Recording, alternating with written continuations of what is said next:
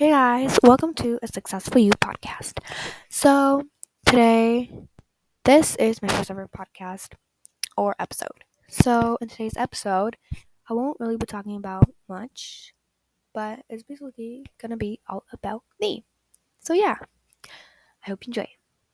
So, from my podcast, um, my name is Angelica and I'm a teenager. So, a couple things about me is my favorite color is pink. I love to eat watermelons, and my favorite drink is Sprite. Uh, I enjoy playing the piano, um, dancing. I love making acai bowls. I like to read and I like to draw. Painting and dancing and playing the piano is one of my passions. And I absolutely love hedgehogs. Speaking of animals, I actually have two turtles named Shelly and Shellen, and I have two dogs named Molly and Max. I don't have any siblings, but I am not that sad about it. Many people might be like, why are you making this podcast? Or why, why are you even creating a podcast?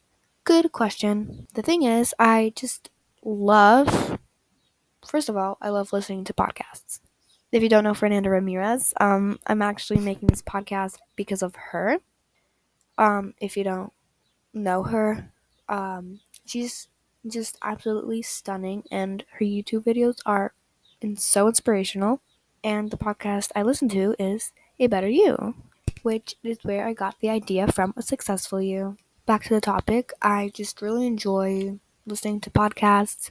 It's actually one of my hobbies, creating podcasts. I actually really love making YouTube videos, which I hope in the future I'll become a YouTuber and maybe be even like Fernanda.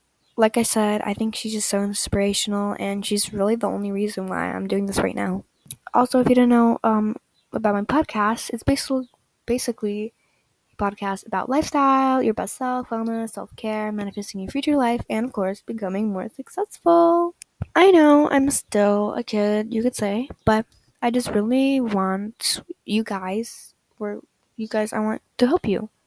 Something you should know about me sometimes I won't make sense, or I like won't be able to know how to read something off of what I wrote.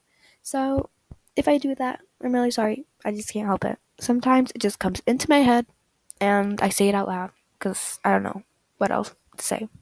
Anyways, this is all I'm going to talk about right now. Um, hopefully, I'll be able to post. But yeah, I really hope you enjoyed this episode of All About Me. I hope I'll see you guys next time. Bye.